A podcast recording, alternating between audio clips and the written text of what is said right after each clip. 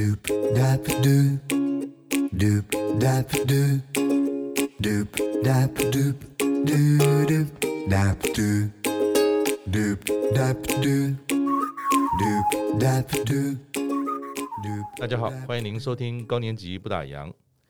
我们今天的来宾啊，我用两句话来形容他哈，从中年一路一路走来到现在高年级的生活，那就是无心插柳柳成荫，还有一个叫做水到渠成哈。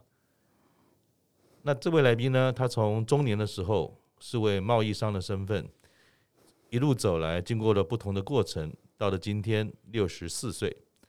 也成为了中华国际无人机旅游协会的理事长，他就是人称钟教官或是钟老师的钟景泉。我们今天就来聊聊钟老师的有趣的故事。老师您好，哎，您好，老师，我刚才在研究你的名字的时候，发觉哇不得了哎，是。你里面都是黄金呐、啊，对对对对，钟是金字旁，景是金字旁，全是金字旁。然后刚才我才跟我们同事在聊说，好像您刚刚好这个钟景泉三个英文拼音啊都是 C，是的，所以好像您的朋友也有跟您叫做什么？呃，有人叫我 Golden，有人叫我三金导游，因为三个金合起来就是这个心嘛，我们中文的心字嘛。对对对，哦、山西山西达人，因为我对山西产品也蛮熟练的啦，是，是，是，跟着年轻人的脚步走。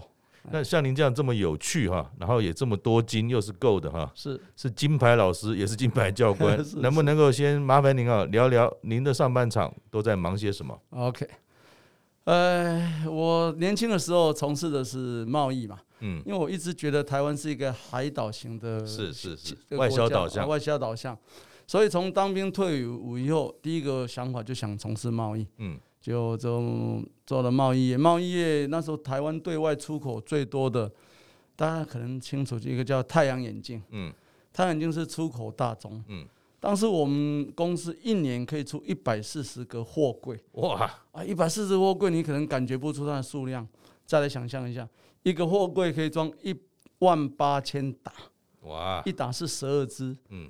所以那时候销量非常大，其实对对对，等于替台湾也赚了不少的外汇外汇了外汇。但是慢慢的，各位都知道台湾的人工比大陆贵，是，所以渐渐的台湾厂商就走西进大陆，哎，对，西进了。那台湾厂商到大陆去，我们相对的国外的贸易商，他的采采购的目标市场就转移到大陆，所以台湾这边就式微了，式微的没落了。没落以后，我这个人就是没什么没什么嗜好，也没什么目标。四位以后，公司就缩小了。嗯，说到慢慢的，我很早就周休二日了。嗯，周休二日就是表示没什么事做。嗯，哎，所以礼拜六不用上班。归起来休息。哎，休息一下给他的哦。所以慢慢的就把公司也结束掉，这样。是。结束掉以后也没事做啊，就到处。到处东看看西看看啊，嗯、其实过得算是蛮颓废的生活，是这样子。然后后来到了大概四十多岁吧，嗯，然后那时候台湾经济也不景气，嗯，啊，曾经有个朋友就提到说，哎，他的妹婿做得很好，嗯，哎，我说那到底做什么行业？嗯，他说做了某某信托局哈，某某信托局。那我也不懂什么叫某某信托局的，嗯，到底是做什么业务？嗯。他说：“哎，你要不要去跟他学啊？我这个人就从从小就很喜欢学东西。嗯，我说好啊，好啊。哎，就过了一个礼拜，他就以为我是开玩笑的，又碰面。他说：哎，你说要去跟我妹去学，真的还是假的？我说真的啊，真的啊。嗯，那他也不知道他妹去做什么，他也讲不清楚。嗯，后来我去面见了那个所谓的老板，才知道他是某某信托局的一个寿险推广处。嗯。”那我就说好吧，反正我也不懂，就进入那个行业开始去做。嗯嗯。啊，其实那个寿险推广处早期其实都在做储蓄险呐，嗯，就是储蓄专案，嗯，所以严格来讲蛮好推动的，蛮好推动。嗯。还有就是因为他们的目标市场是军工教，那大家知道以前军工教的一些保险都是某某信托举办的嘛，所以我们在推广业务并不困难。嗯，因为在他们的根深蒂固观念呢，就一定会买单，一定会买单的。对对对，所以哎，还算蛮顺畅的。是，后来慢慢渐渐的就网际网络开通了嘛，大家都很常常上网，哎，发现说原来市场不是这样子的，那他们也不一定要跟某某信托局来买这个寿险或储蓄险，所以渐渐的我也觉得说，哎，那这个越来越拘泥，越来越小了，所以就往经纪人的方向走。那因为经纪人，我觉得他的宽度比较宽，嗯。深度呢不一定比较深，那因为以前寿险业如果在某某公司，大家都是这种老王卖瓜嘛，哎，我的保险公司的商品最好啊，跟别人比一定赢他们的。但是客人或者是所谓的保护，他也一定有他的想法。对，你变成你要强迫他接受你公司的商品，这点就比较不是我想做的。嗯。所以我就找到一个叫做经纪人，保险经纪人。嗯那保险经纪人他根据保险法规定，就说，哎，第九条规定，保险经纪人是基于被保险的人利益，向保险公司洽定契约之人。所以等于站在消费者的立场来选择恰当的商品，而不是反向硬推某个。对对对，我是跟你站在一条线上的。说白话一点，说我跟你是一伙的。嗯。我们去找你想要的商品来从事这个保险的推广。嗯。啊，这样子慢慢的觉得，哎，这条这条路比较顺畅。嗯。所以其实就是往。从这个代理转到保险经纪人这一块，这样已经又走了十几年嘛，哈。对。那怎么后来又往其他的方向发展了呢？呃，我刚提到我们的保险经纪人，还有那个之前的代理公司，嗯，都是叫陌生拜访的，嗯，并不是缘故。以前保险业大概就从兄弟好友，哎哎，亲朋好友、兄弟姐妹啊，去，我我常常开玩笑叫下手 去找到这些来做推销销售。但是我从事的这两个公司都不需要这么做，是陌生拜访。那陌生拜访，其实在一个业务员来讲是很有挑战性。嗯。另外一个就是我常讲腰要够软，因为你必须不是对客人鞠躬哈腰啦，就是你要陌生拜访，第一个开头肯定是你要低头嘛。嗯。啊，这是我以前都做得到，没问题。嗯。那渐渐的到五十岁，五十岁左右。差不多五十岁，嗯。就觉得是不是应该把这个机会也让年轻人去做，嗯。我就不要再做这些事情了。所以渐渐淡出，只对以前的客户做服务，就不再做推广。新的客户的开发了，对对对对。那后来又好像走上了，因为我知道说您刚才提到，呃，因为您名字的安排，说你很喜欢山西，对，所以也也玩了摄影啦，各种不同的这种设备。是。后来也到了社大当老师吗？对，因为从大概九民国九十五年开始接触所谓的数位单眼 单眼相机开始接触，嗯，嗯啊，我刚提过，我对任何事项事情都没有目标，但是我一接触就会深入去做，全力以赴，全力以赴。所以大概在社大跟着某个老师，一个我应该应该我我老师我应该可以称呼他名字，嗯，一个郭老师，嗯。啊，跟了他大概五六年，嗯。五六年以后开始担任他的助教，是。啊，所以开始就接触在社大这个教学这方面的摄影的工作，嗯啊，当然越来就越责任越来越重嘛，是。啊，所以也更更加强我自己需要学的更多，是。这这一部分，所以在数位单眼这一部分也做了一些相当的学习跟研究。那您当时哈在四十多岁的时候，从国贸这个自己的这种公司哈。结束，然后转进到保险业，是一直到您后来进入了社大当老师，那个时候您大概已经五十几岁了吗？对。那想就这一段哈，应该有很多您的经验可以来分享给我们听众。我们称之为叫做中年转职啊。中年转职，因为中年转职 通常遇到的挑战是，我该待在这家公司，还是要离开这家公司？是。我该待在这个产业。还是离开这个产业？嗯哼，那我到底是 创业好，还是不要创业好？对，那看起来老师其实经验很丰富嘛。没有没有。所以你自己在当年啊，四十多岁，虽然你很客气，就说哎，告一个段落，反正家步步家步步，好像看起来没有什么标的哦。是，可能太阳眼镜也赚了不少钱 了。没有。但是事实上是说，你在思考你接下来。到底要往哪边去的时候，你你在中年转职的这个当下哈，嗯，有很多人会担心说，哇，是啊，我就嘛被五十几回，万一没转好，嗯，不转则已，没转好反而会叠跤嘛。是，那转成功到底能不能成功，又要看多远，已经五十几岁了，对，会不会做不到那个所谓的成功的概念？是，那老师对于中年转职啊，就您自己的这个经验来看。你会怎么看这件事情？OK，那可以从保险业开始谈哈。嗯，保险业当一家公司，它要求是四十岁以下的人才可以进入那个公司。哦，是哦。但是我那时候进去已经四十三岁了。哇啊！面试的时候，当然这个总经理对我比较宽容。嗯，他说：“OK，没有关系，反正公司规定四十嘛。”嗯，那么当到时候介绍你的时候。我就说你四十，我们就四舍五入了哈。哎，他就说我就说你四十岁，就四十岁就可以了。OK，对对对，所以就这样也算有一种特权的方式进了公司。所以第一，中年转职虽然可能有些地方不太吻合，可如果有个贵人愿意支持你，所以贵人这件事蛮重要的。是，所以我也常常讲说，我们周遭每个人都是我们的贵人，嗯，大家都互为贵人嘛。嗯所以进去以后，第一个带我的主任就告诉我说，他那时候叫我权哥，他说：“哎，权哥，那我怎么带你啊？你比我大回，对对对，我喜欢他咖喱，对他年纪比我轻。那那那你怎么回应这件事？我说其实哦，术业有专攻嘛，隔行如隔山。我说主任，你怎么带新人就怎么带我就好了，没有问题。嗯，你相信我，我一定会虚心的学习。”我我的我的出发点是这样子跟他谈，所以所以我想这个老师也是真心的嘛。所以第二个从您刚才讲到的，就是除了贵人之外，自己的身段也要够软。没错没错。但是你愿意诚心的，而且身段柔软的，嗯，其实人家也是愿意带你，愿意教你嘛。真的是这样，没错。好，所以就这个学习路程其实蛮顺畅的啦，嗯，蛮顺畅。但是初入这个行哦。有很多不懂的，所以我犯了很多的错误，甚至一天就可以把人家三个月该犯的错误都犯了。那那可不可以举一两个这这么恐怖的例子吗为我我的主管带我去拜访陌生客户，嗯，拜访两个，嗯，第三个他就问我说：“你有没有信心？你敢不敢去找第三个客户？”嗯，我就去找了，嗯，啊，当然在。过程当中，可能我们的谈话过程还有长得不像坏人嘛，嗯，所以对方也接受了，嗯，那接受了以后，那时候保费是用信用卡来签的，嗯，那这是我犯了很大很大的一个错误，嗯，为什么？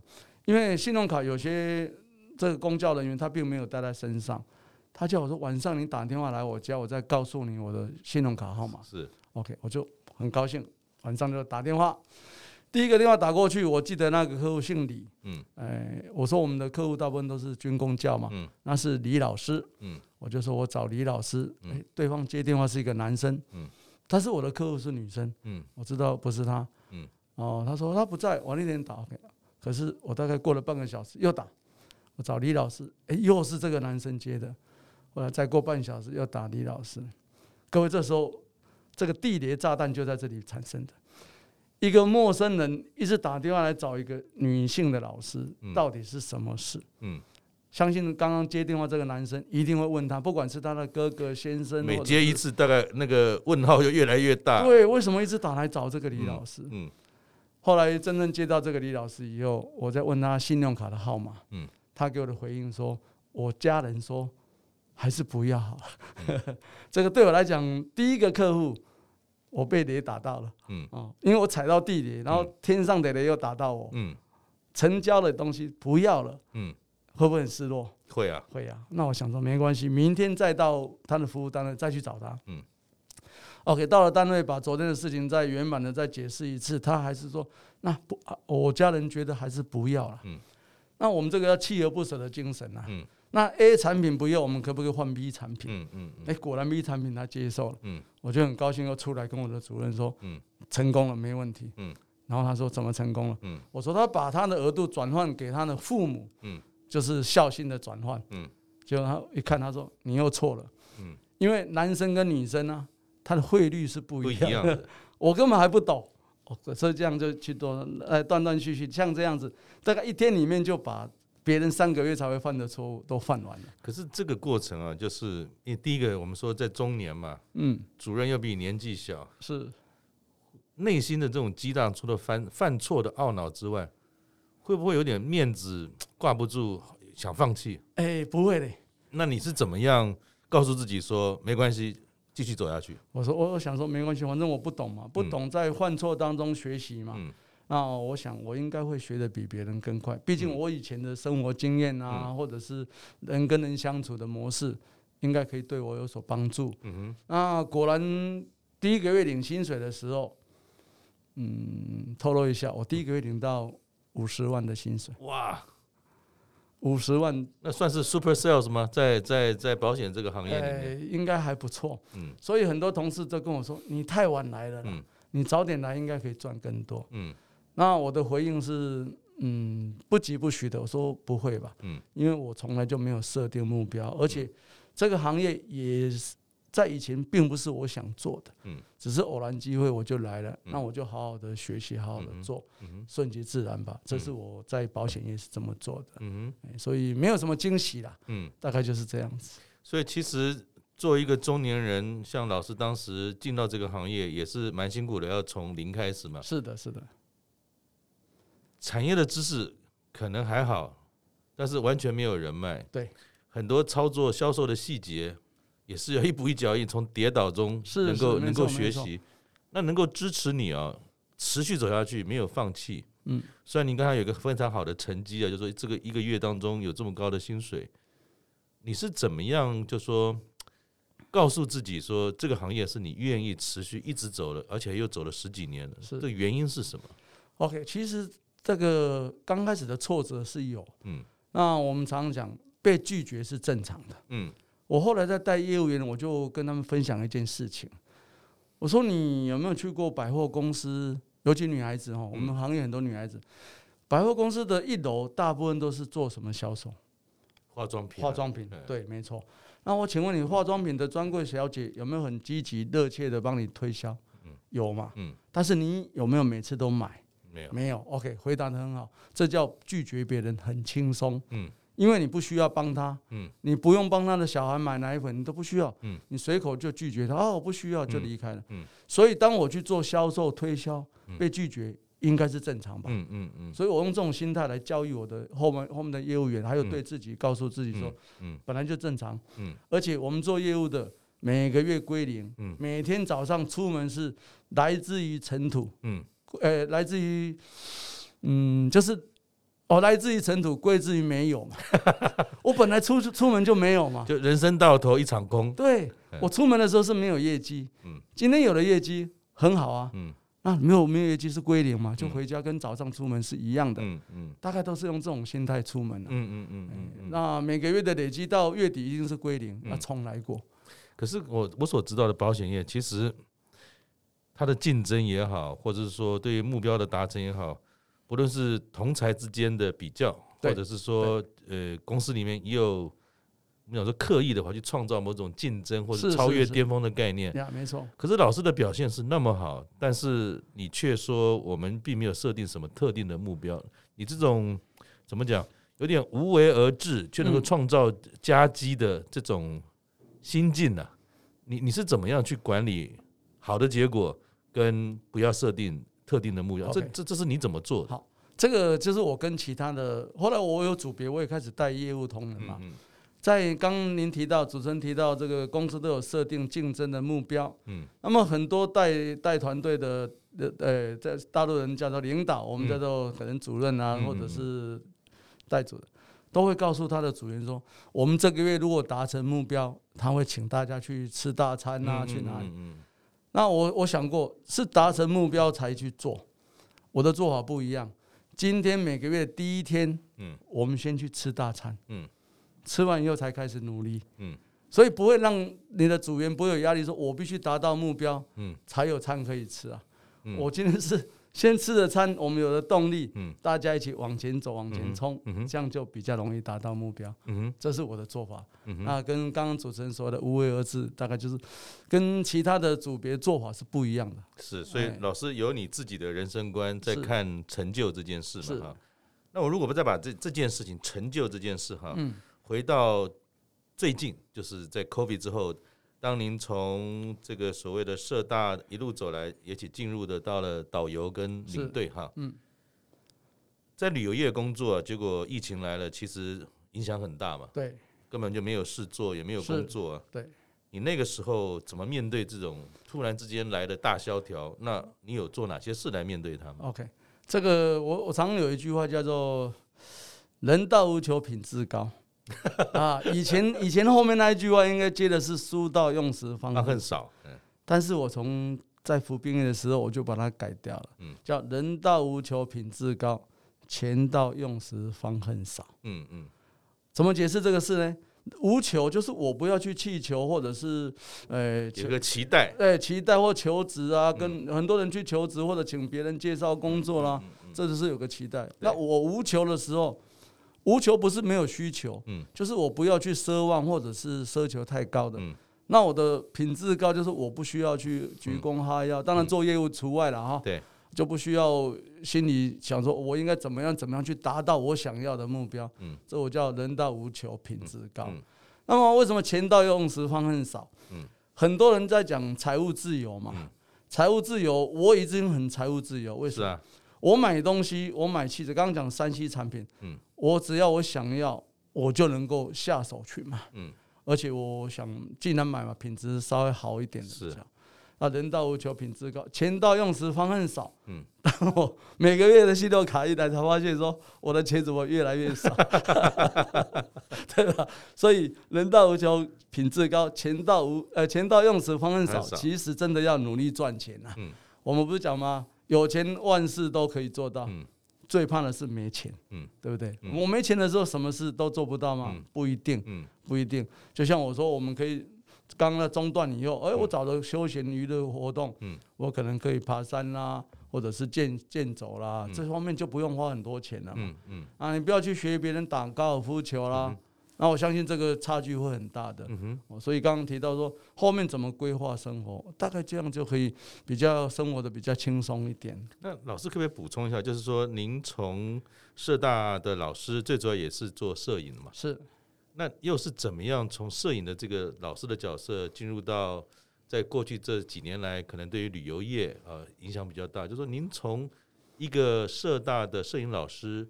又如何进入到所谓的旅游这个行业的身份？又是怎么一个转折？然后这当中好像也带出来说无人机跟你的渊源是 OK，这个又有一个因缘哦。嗯，以前我们经常也要带团队到外面去所谓外拍嘛，是有国内的就没问题，租个游览车就去了。嗯，那也常到大陆去，像九寨沟啦、黄山啦、啊南疆、北疆常去。后来有一阵子，我突然发现。新闻上有报道，没有领队证是不可以带团出国的。因为你已经做了那么多次了，所以很多朋友都跟我说：“那你黑牌做那么久了，你怕什么？”嗯，当然怕，因为我看到那个新闻是罚款三十万。哦，要带多少团才有？够多吧？哎，所以我就想想，还是回归正常的去考了一个导游领队证，嗯，啊，才踏入这个导游领队的行列。是。那因为导游领队证在我们国家考试很好玩哦，在明年之前的。都是考试院办的，属于国家考试。嗯，国家考试以后，一般的人都想说，国家考试应该都会有分配工作啦、职等啊。嗯，唯有导游领队是没有的。嗯，必须靠旅行社，旅行社帮你安排团让你带。所以在这个期间也带着陆客团，大家都知道陆客团。嗯，其实陆客团这三个字对我们国人有两种不同的看法。嗯。一种是很讨厌他们来，因为破坏环境啊，各方面都不谈这。但是对我们的产业方面，不管餐厅、旅馆、销售业，其实都是一大支柱。正向的，呃，这是正向的。嗯但是到了一百零九年、一百零八年、一百零八年的八九月开始，就先停掉所谓自由行。嗯。十月以后又停掉所谓的团进团出。都是疫情的关系。那时候疫情还没有真的开始。哦。然后我记得我最后一团是一百零八年十二月九号带团，十二月十六号离境。嗯，离境以后，我当天十二月十六号，十二月十六号晚上就飞到澳洲去度假。嗯嗯，度了大概也半个月左右。嗯，回来以后又带了一个国内的过年的团。嗯，过年团大年除夕出发，一月四号就初四回来回台湾，哎，回台北。嗯，在我记得是在。鹿港的天后宫，嗯，大家上下车上洗手间，嗯，我一看不对啊，为什么每个人都戴口罩？嗯，那时候疫情就渐渐慢慢开始，慢慢开始了。哎，还好我那一天在高雄过夜的时候，一大早起来到超商没事，嗯，看到口罩就买了两盒口罩，只是想说以后备用，嗯，没想到这个团回到彰化就要用了，不得了了。我就跟客人说，先不要下车，我这边有口罩，一个人戴一个口罩下去。嗯，啊，下去当然很顺利。后来这一团回来，大家都没有得到，都很好。嗯，这个是国内团最后一团结束以后就准备就休息吧。嗯，休息那时候大家都很惊慌，因为没有团带啦。对，怎么办？怎么办？大家都不知道怎么办。其实你想怎么办都没有办法，没有办法。所以我们就很多导游领队就开始急着去转行。对，我记得那时候很多人还跑去开车吗？开计程车、当保全的、送快递的，很多很多。当然，可能为了生活各方面。嗯。因为导游领队有一些以前呢收入可能不错。嗯。大家都知道收入不错，他的花费肯定就不少。好。这是正常的嘛？对对。然后突然间没有收入，他没办法活下去的感觉，哎，就开始找工作。那这时候观光局也很不错，他已经考量到我们这些这么多导游领队怎么办？嗯，就开始有一个叫纾困专案。是是是。那纾困专案，我们算是第一梯次就上就就报到名上课的了。所以我刚提到第一梯次去上课，其实我只是学员嘛，因为要背纾困。嗯。被纾困，那这个课程一百二十个小时。嗯。其中有排的无人机的课程。嗯。那我上次有跟跟我们那个杜小姐聊过这个事情，她说我去当学员呐，但是我旁边有几个好朋友跟我一起玩飞机的，问我说我们明天去上课要不要带飞机？嗯，所谓飞机就是无人机嘛。对对，嗯，我跟他们说带着吧，反正我们都会玩，但是明天的场不是我们的场，嗯，千万记得哈，飞机无人机就放桌子底下，不要拿出来，嗯。大家就相安无事。第一天的上课上到十一点多，嗯，我都接到一个简讯，主办单位给我的简讯说：“哎，钟老师下午的课可不可以帮忙带一下？” 我突然，我那闲喏，闲啊，那闲，我今天来当学员的，怎么怎么坐在桌子 cam 卡？对对对对，后来后来才知道，当天我就没有详细问原因了，我只是。说 OK 啊，如果你认为我可以，我当然愿意服务。当然当然，可是上来八十个人呢，嗯。室外课一架飞机叫八十个人是没有办法做到，还有我就说有备无患，嗯，我跟我的伙伴说，来飞机拿出来，嗯，这是主办单位看到眼睛都亮了，你怎么有备而来的？好像明明知道我要找你来教这个课，嗯，其实不是，刚刚提过我们是准备，其实来上课备用，哎，对，上课的。那第一天上完课，下午四个小时上完。主办单位就跟我说：“哎，钟老师，那这样子好了，以后的课都就麻烦你，就麻烦你了。哎，这下我回家就头痛了。是为什么？要授课一定要备课。对，而且民航那个无人机有民航法规的规定。嗯嗯，在一百零那时候已经实施了，因为一百零九年四月开始上课。嗯，那民航法在一百零七年通过无人机专章。嗯，但是在一百零九年三月三十一号正式实施。嗯。所以，我们四月七号开始上课，也就是无人机的法规正式实施。嗯，啊，台湾是很严格执行的。嗯哼。那么你要授课给一个一个一些学员，总是要有一些标准或者是正比较正确的规范嘛。对。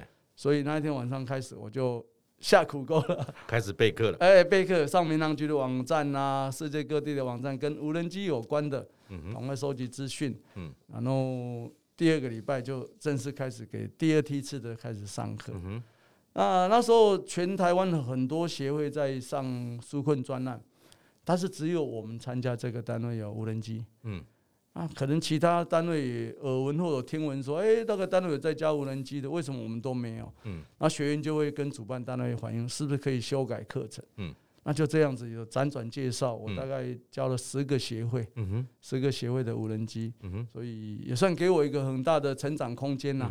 本来是去当学员的。后来变成可以分享给大家啊，也强化我自己去深入研究、探讨无人机相关的领域或者是技巧、技术的学习啊。我觉得这个对我来讲也是一个很大的恩宠啊。所以，所以其实机会是给准备好的人。哦，这句话我要稍微调整一下。嗯，怎么说？机会是给会抓住的人。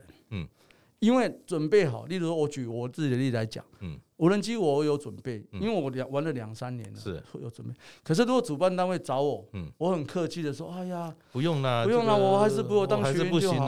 哎，我没有没没有准备了，我想这样机会就会溜走。嗯嗯嗯。但是我觉得我当时就是抓到机会，嗯，很不客气的。你既然找我，你认为我可以，嗯，我当然我也很有信心说我可以，我就说 OK，我来做，嗯。所以才把这个机会抓到。所以顺着老师讲的这件事啊，也是回到刚才我们谈中年转业这件事情。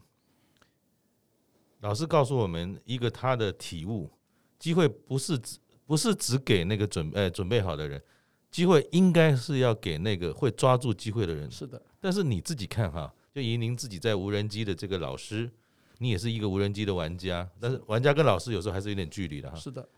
准备好跟抓住机会取舍的时候，老是觉得哎，抓住机会相对重要。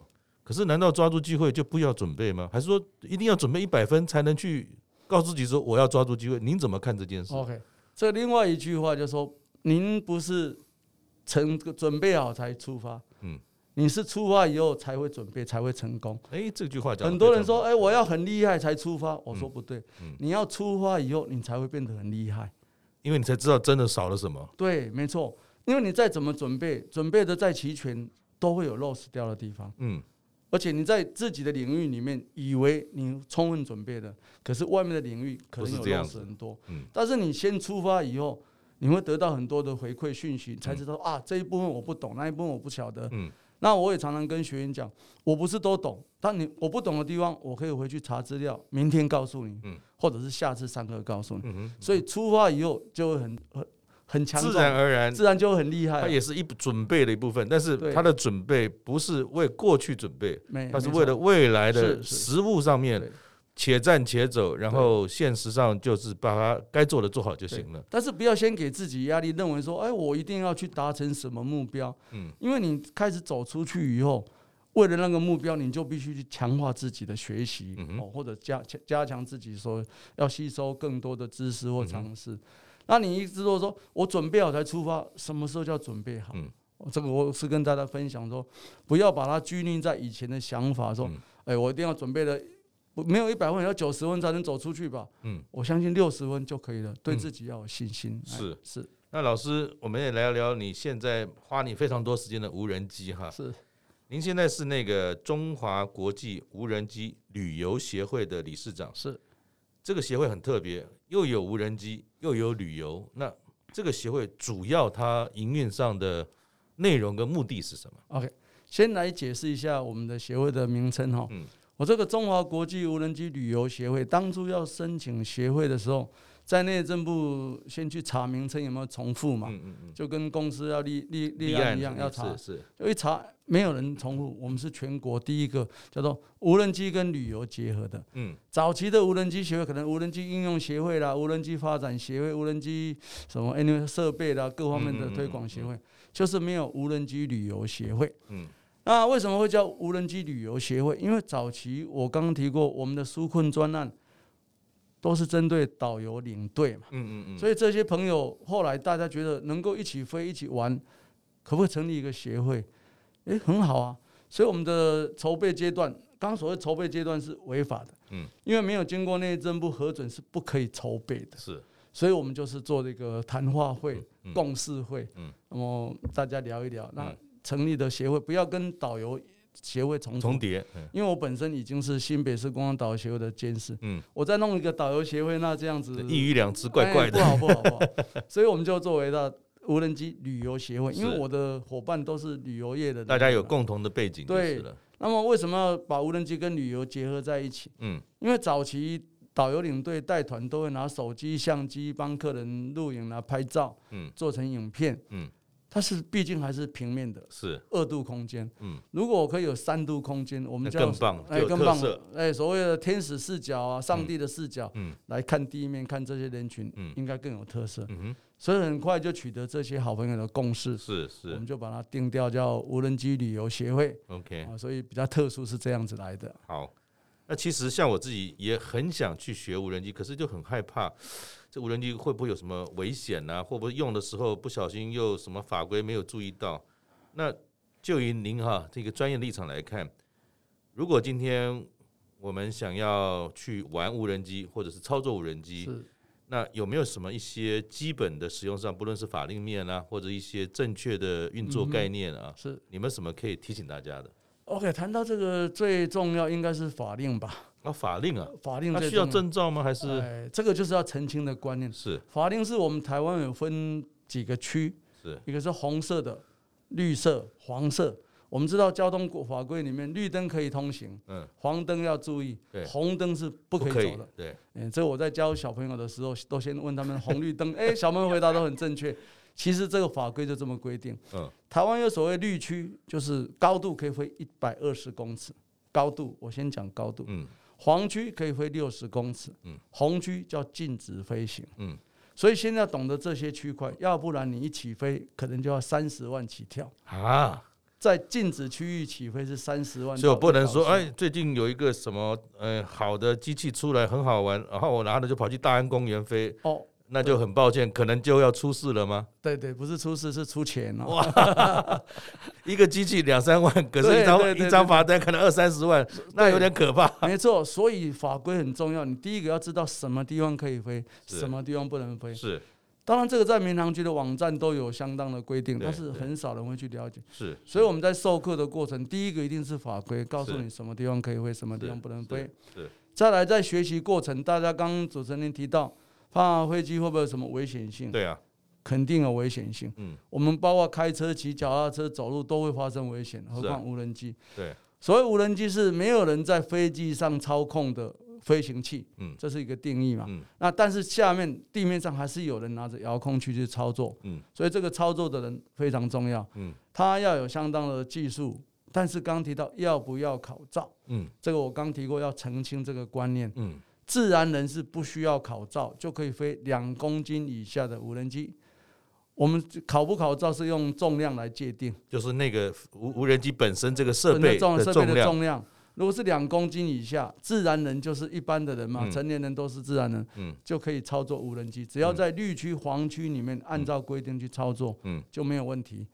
那要不要考照？如果你要会的是两公斤以上，嗯、就要考照。嗯、有一个叫基本操作证，嗯、只要两公考过以后可以操作两公斤到十五公斤。嗯、那刚提到有一个活动很棒啊，大安森林公园也好，或者是大家河滨公园，先提一下，嗯、大家河滨公园就是在红区不可以飞的。哦，太可惜，因为那边好宽阔，非常漂亮，对不对？OK，那我们先回到法规。如果在人群，呃，例如说庙会好了，是大甲妈祖绕绕境，那人很多，可不可以飞？嗯，是不可以的。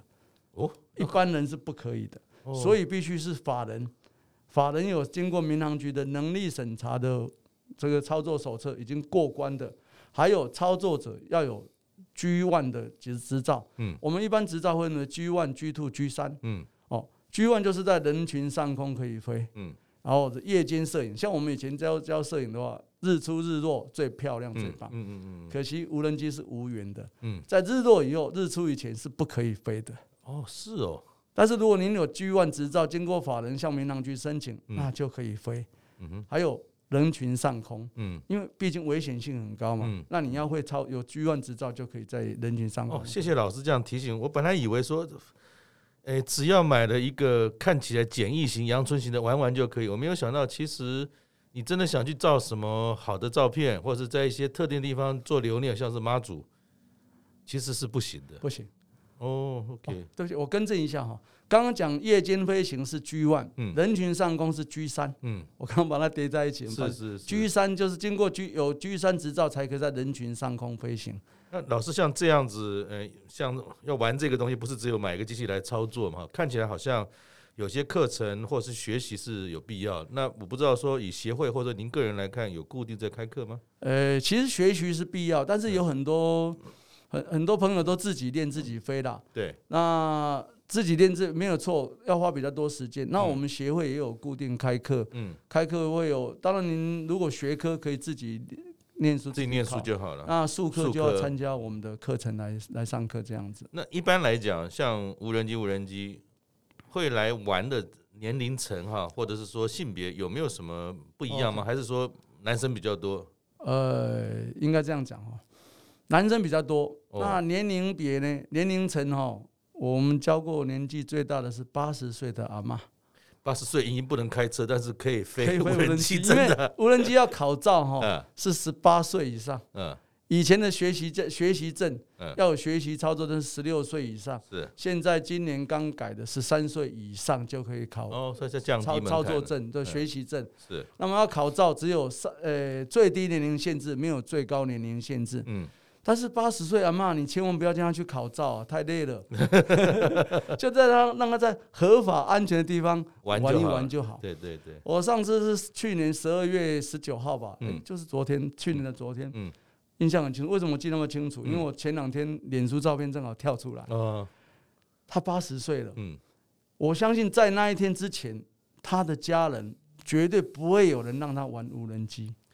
不要讲无人机，可可能玩一些简单的东西都会觉得八十几岁，哎，我就恐怖呢。不可能的事情。是，所以那天他玩得非常非常高兴。嗯。后来有一句话我非常感动，我真的现 现在讲到有点想要流泪。为什么？我看他八十岁，我就跟他说：“哎，大姐，嗯玩的高兴吗？”他说很高兴。我说：“希望下次还有机会来玩。”嗯。你知道他回答什么？一般的人都说：“哦，好啊，我希望能够再来。”嗯。他告诉我说：“我真的希望再来，不过老弟，你知道吗？嗯，我现在癌症第三期，我可能不一定了。”对，嗯，他讲到这里，我真的是不知道怎么回应这一句话了。在他人生或许是有一些担忧，或者要到最后一里路的时候，嗯，反而从一个飞行无人机的身上得到很多的快乐，而且这个快乐甚至是别人都觉得不可能发生的。而且那一天，他的老伴、老公还有他女儿从美国回来，一家三口就玩得很高兴。嗯嗯，这是我在这几年的分享过程里面觉得很值得我去重新再再跟大家讨论这个事情。是是是，就是刚刚提到有没有年龄上限，其实没有。是。那也提到危险性，怎么样避免危险性？嗯。我们有一句话叫做“听话照做不会错”。嗯。很多人拿了无人机就想飞高飞远。嗯。我都先跟他们限制规定。嗯。不可以飞高，不可以飞远。嗯，因为无人机我们的规定，刚刚讲最高一百二十公尺，黄区是六十公尺。嗯嗯，还有一个距离的问题。嗯，叫法规规定四距是三四距内飞行，所谓四距内是三百公尺以内叫四距内飞行。嗯，但是如果刚开始体验的，嗯，我会帮他设定高度在二十公尺。嗯，距离也是大概二十到五十公尺，这样子就不会超出这个范围。嗯，另外我们的辅导教官都很熟练的，而且会在旁边。万一有状况，马上接手他的遥控器，就可以把他安全的把飞机叫回来。是是是。因为任何一个飞，任何一个飞手把飞机飞出去，一定有义务安全的飞回来。是。什么叫安全的飞回来？你不可以在中途造成任何人员或财物的损伤。对。这是我们的基本责任。是是是。所以有没有危险？当然有，但是听话照做不会错。嗯。守规矩就不会有问题。那一般来说，刚才提到就是说。男生哈，好像对于这种操作式的东西，或是有点小刺激冒险的，会比较有兴趣啊。那我们通常在一般的看得到哈，通常大家男生啊，在退休之后啊，其实参加这种活动啊，意愿比较不高。可是像这种驾驶性的，像这种操作性的，可能会比较有兴趣啊。那有没有什么说您自己的经验，在教学过程看到说，其实呢？如果退休了，时间多了，或者您快要退休，想要培养一个兴趣，从一个男性的立场来看，参与这样的一种活动，有没有什么好处？其实对男男性是蛮不错的。OK，呃，以前很多人提到说打麻将可以防止老人痴呆，对不对？听过吗？有有有。我现在用另外一句话推翻它，我就玩无人机，保证不会老人痴呆。原因是什么？是因为它操作很复杂吗？哎，不是，我可以用保证来讲，嗯，因为我们除了眼睛要好，因为我们去体检的时候必须有这个余光的测试，对对对对对，跟一般的不一样，必须到驾驶那个监理处旁边的都会有余光测试，对，所以你一定要用眼睛去看。还有刚刚讲到距离是很重要的，飞机一飞上去以后，大的小的飞机看起来都差不多，嗯，你要知道哪一台是你的飞机，嗯，在操作的时候要用心用手，嗯。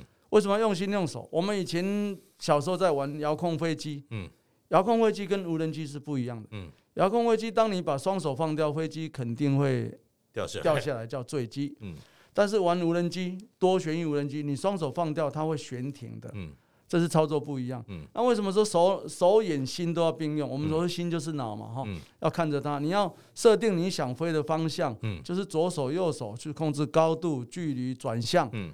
再来就是你要到某一个目标，想要回转，是不是手心脑都要并用？是，所以可以保证不会老人痴呆。就包含了眼耳协调，而且你要思考它的飞行的路径，是各种东西。其实它不是只有呆呆的像打电动玩具一样，绝对不能打电动玩具。它是要从三 D 的立场，对那个摇杆绝对不能像打电动玩具这样快速的推动它。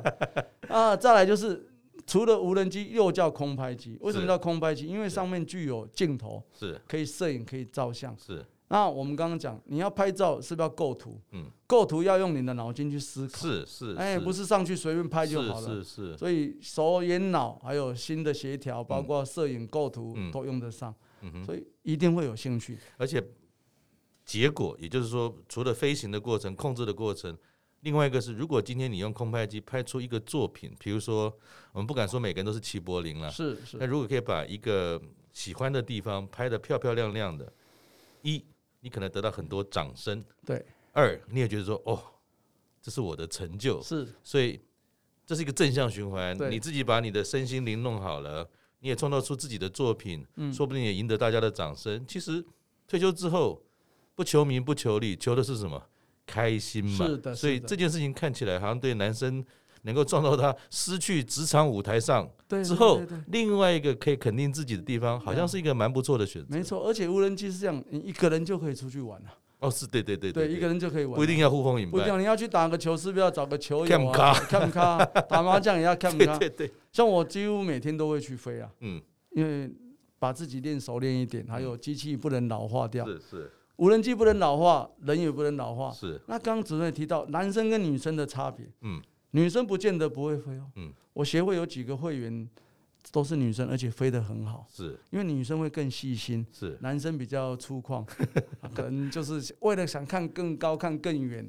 啊，造成飞机的损伤是，但是女生比较细细心，她就比较不会这样子。是是，所以玩无人机其实没有什么男生女生的差别都可以都可以。但是它可以带来你那些身心灵上的同整协调，是成就感，与人分享。更重要是，你可能还有一群好的伙伴，对对，能够有朋友一起聊天。对，为什么会有好的伙伴？哈，因为我今天到某个地方拍了以后，我分享出来，很多人就会想说。什么时候可以跟你去拍？是，或者是某某位会员他拍的，哎、欸，哎、嗯。欸，这是哪里？我没去过，嗯、我们都是大家一起去，嗯嗯、所以这个会人家讲物以人聚啊，哎、欸，物以类聚，人以群居，对，啊，我们是人跟飞机一起聚在一起，这是非反而大家会有更多的互动。虽然是一个人去拍，但是你的资讯、你的经验、你的作品，会让更多人来愿意跟你接近去互动，后面就会带动更多人一起出去玩，是是是，所以不会孤单的。老师，请教您啊，您现在已经到了六十岁这个阶段了，是。啊，除了忙着无人机的推广，您说您很喜欢学习新的东西，是。还忙着哪些事情？呃，在一百零八年嘛，嗯，一百不对，现在一百一十一年，去年，嗯，前年嘛，嗯，不小心就去听了一个说明会，嗯，呃，什么说明会？就是 EMBA 的说明会，人家说。年纪越大是越不想念书，你没有想到听了说明会竟然去念书，为什么？本来是陪朋友去听说明会的，是听完以后觉得好像学费还负担得起，嗯，先考虑学费负担得起，是。再来，他是观光学院嘛，那跟我们的领域是是是是，还跟您的专业背景有关系。对，那想说，那既然这样，导游领队这期间都疫情期间没有团带，嗯，那不然去充实一下，多学一点东西。或许将来不一定继续带团，但是可以分享给后辈啊，哦，后进的同同那个同仁都可以。嗯，所以就进了名传的观光学院，嗯，观光系，嗯，哎，去念了 EMBA 的课程这样子。那除了念书，还没有什么别的尝试？因为老师的这种兴趣还是蛮多角化的。嗯，有啊，去念书以后也认识一些朋友，但是很多人说，哎，EMBA 就是去交朋友的。其实这一点，我个人认为不完全正确了。嗯。朋友一定会有嘛，嗯，但是这些朋友是一起学习的朋友，嗯，哦，因为你在同一个系所里面会真正的去思考，嗯，那再来就对他们不同行业，也许不同领域，还是可以多学习到一些其他的新的知识，新的知识，对，嗯，像我同学有对 AI 很有兴趣的啦。嗯对这个元宇宙，嗯，很有兴趣的。那这个在课程里面本来是没有的，嗯，但是我们就可以互相研讨，学到更多的东西。好像在运动上你也做了很多的尝试。运动这个有点惭愧哈，嗯，呃，其实惭愧倒是这一年来，我对很多朋友也一直在炫耀，嗯，而且他们也不可思议的说，怎么可能？来，我先简单讲，嗯，我大概四五十年没有下过海去游泳。四五十年，为什么没有？因为怕晒伤，皮肤受伤。哦、在今年的六月份，第一次到外木山的海海水游泳。对，为什么要去游？因为我们报了名，叫做“永渡澎湖湾”。澎湖湾，外婆的澎湖湾、嗯、要去游海水。嗯，所以我的教练伙伴就说：“我先带你下海试试看，你敢不敢下？”哎、嗯，去玩很好玩。嗯，就六月份的永渡澎湖湾，因为台风关系延到八月。嗯，八月二十九号我就第一次去永渡澎湖湾。哎、欸，还好，嗯，没死。其实大家分享了，去永渡海湾或者日月潭，您放心。都不会沉下去，嗯，因为按照规定一定要带一个浮标嘛，鱼雷浮标，一定不会沉下去。那鱼雷浮标可以容纳三个人的重量啊，你沉不下去，嗯，所以澎湖游完了，就有那个永万人永渡日月潭，嗯嗯嗯嗯，这也是年轻的时候常听朋友去游，我也不敢去，嗯，那今年这个朋友说没有问题，你绝对不会沉下去，所以今年永渡日诶万人永渡日月潭我也去游了，嗯，三点三公里，嗯。好像不是很远，但是要回我游了三四个小时，要要要要有一段时间。对，因为我就是因为鱼雷浮标会有浮力嘛，相对会有阻力，阻力。对，所以我游了四个小时，真的是太长了。嗯，我们这个马英九先生游的速度很快，他每一年都去的。是，那我参加的这个伙伴是呃第一银行桃园的的团队，嗯，他告诉我，明年你再游四个小时就不让你参加了，所有的人都在等我啊。OK，这是游泳。哎，再来就是另外一个跑马拉松，哇哇！以前我只是看到人家跑马拉松，多羡慕啊！而且想说，哦，跑那么久，嗯，太辛苦了，嗯。今年我已经跑了三场了，嗯。第一场是在观音马拉松，嗯，十公里，各位听到十公里哦，不是一公里，嗯。我跑完了，那些伙伴说难得呢，你第一次跑就可以完赛，嗯，大概跑了八十分钟，不是很快了，八十分钟。第二场就到南庄，也是十公里，嗯。就进步了大概七十几分钟了，嗯哼，那已经两次哦，第三次是最近的十月二十几号吧，嗯，就在那个大家和平公园，嗯，那叫黑黑马马拉松，嗯，它是下午四点开始跑，刚刚讲的都是早上六点开始，嗯，跑十四公里，十四公里在一百一百分钟多一些，嗯，也达达达标就完赛了，嗯哼，那这三个跑步跑下来，我觉得。也跟玩无人机一样，为什么？你不不担心没有伴，一个人就可以跑。嗯，那为什么很多人都质疑说，为什么我能够跑？以前都不跑，为什么这一次跑得起来？嗯，我也要跟大家分享说，绝对不是偶然的。我在参赛之前呢，我从三四月开始，我就每天都会出去跑步。嗯哼，不管跑三公里、五公里，到最后，因为我的目标是十公里嘛。我先设定我可以跑过，跑完十公里，先不要计较你的时间分数。然后我发现十公里跑完以后，哎，我不用中途不用喝水，嗯，不用休息，跑完也不会气喘如牛，我就对自己有信心，嗯，我可以跑，所以这三次下来都没有让伙伴担心，因为我都安全顺利的回到终点，嗯，很不容易。那老师刚才听起来啊，你看年轻的时候不想做、不会做、不敢做的事，反而到了六十岁以后，好像都不论是别人鼓励你做，或者自己去挑战哈。都去做的这些是新的尝试，对。那您到了六十岁的人生哈，是不是在你的生活的想法跟态度啊，跟以前有点不太一样？呃，会的，会有不太一样哈。我也先跟大家分享说，刚刚主持人讲，以前没有做、不敢做、不会做的，嗯不代表你不能做，嗯，真的可以去尝试，嗯。但是我们不要把它设定成很严谨的，我非达到什么程度目标不可，嗯。就像我去跑马拉松，有一个伙伴，他不。不跑很快的，他都是沿途看到那个补给站呢、啊，他就吃完再走。他的重点是，他重点是去吃的，对，不是跑完。但是大家一起去玩嘛，就好玩了。对，那刚刚提到对人生有没有改变的想法？其实有一些改变啊，就是以前都会想说，怎么样去做到最好的，或做到更好。嗯，现在其实我只想到把它做好。嗯。做好更好，那不太一样。嗯，做好就是我该做的部分，我把它完成。就像我们在学校做报告、做做论文，我就把它做好就好。嗯，而且时间时间内一定要做。嗯，不要去想说没关系嘛，反正慢慢拖就可以。不要拖，这跟年轻的想法没有不一样。嗯，只是把它过得比较简单一点、轻松一点。那有什么新的，我都还会是想去学习。嗯，因为你现在学习没有压力。嗯。以前的学习可能必须有一个考核啊，嗯，我现在学习不用考核啊。例如我举个例，假设今天有人要学习摄影或者是编辑，嗯。像我在在有些学校教老人家，哎，长青组，我们现在称长青组，影音编辑，他学的真的很慢，速度很慢。我刚刚讲过，可能两分钟他就忘了，嗯。可是我不会，我我不会发怒，也不会觉得说你怎么学不会，我觉得他本来就不会，嗯。我教会他是应该的，嗯。教不会也合理，因为他的学习就是比较慢嘛，也就是告诉他不要担心这个事情。我在上个十四号，十二月十四号还到关渡学院去分享无人机给一些老人家长青族。嗯，当然我知道他们都不可能出去玩嘛。嗯，但是我可以分享到很多我的作品，我拍的让他分享很多地方他没去过，视野都不同。嗯，就他的反应就很好。嗯，他们都想到室外去飞。嗯，但是我都请主办单位你们调整适当的可以的话，让我们去飞，不用担心安全问题，因为我们的辅导教官都很有。经验，经验，而且我刚讲过，听话照做不会错，所以没有问题的。所以对后半段人生，我我也不知道什么叫后半段哦，因为我我是没有止境。我认为我该活多久，就活多久。像我，我我几乎不吃药，不看西医的都不看，我都是嗯自己注意健康饮食，这样就好了。啊，很多人像我，我我有亲戚哦，我这样讲，我的弟弟好了，我弟弟少少我三岁，可是他常常在看医生，同一个家庭出来的，我不知道为什么，当然可能生活习惯。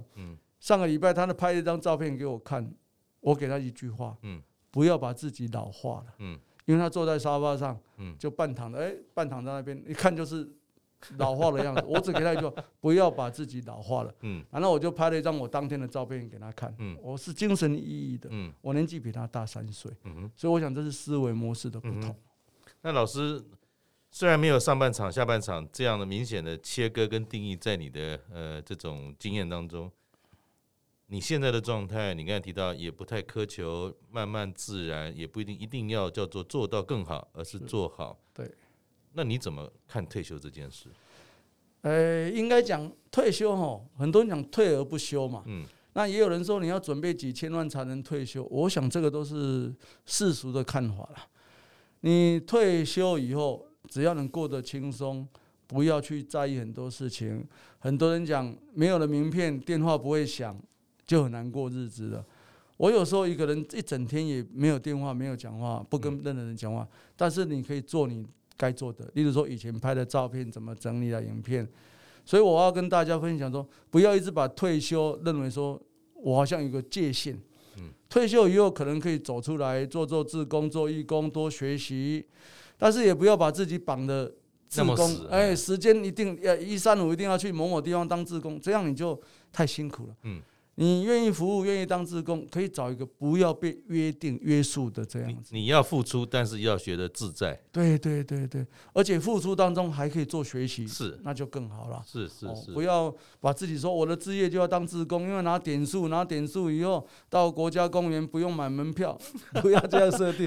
好像本末倒置。对，你志工不要去设定你想要回馈什么东西。嗯，就是我真的是有意愿那有时间出来帮大家，是为己而做，不是为了某一种利益而做。是是是是，这是我的想法，不要那样想。哎，好，最后请教老师，二零二三年啊，在这个新的年度，有没有什么新的梦想你想要去做的呢？有，哦，二零二三年，我说我不设定目标，但是对新年度。还是有一点点憧憬哈。是是是。第一个，我当然希望把协会更壮大，而且今年我确实有引进而有很多比我专业、比我资深的会员来帮协会，这是我很大的福分，也是协会的福气。那第二个就是我明年就可以毕业了。嗯。毕业以后，我希望我协会能够更成长壮大，我就想带着几个有有时间的人去把台湾。至少在台湾嘛，每个景区啊都能够拍摄下来，因为我们有另外系统叫水点播系统，就是将来这个系统你点进去就可以看到我去拍的影片影像。有人说哦，YouTube 就可以了，可是 YouTube 毕竟你要一个一个去搜寻嘛。我们将来做这个是一个图面的，你只要点这里到呃玉山点上去，或者阳明山一点就可以看到。就有系统的整理好了台湾最美丽的风景，包括就是说各地的什么戏子的啦、社子、万华，嗯，可能有街边小巷都有。但是以前都是所谓 YouTuber 在做的，嗯、介绍美食，嗯、但是我们希望用很平民化的，嗯、大家走得到、看得到了，嗯、希望能够把这个系统能够建立起来，这样子。谢谢老师，非常的丰富哈。我想就像老师所说的，其实他并没有设限，也不一定设一个很具体的目标，那只要有心，一直是去推动他去执行。包含刚刚他提到他弟弟的那个例子，大家如果手机整天在自拍，或许也可以考虑老师刚才那样的提醒，每一天给自己拍一张自拍，告诉别人说，这就是我，为每一天的自己而活，而不是在那边等待每一天把日子过完。谢谢老师，我们下次见，拜拜。谢谢大家，拜拜。谢谢。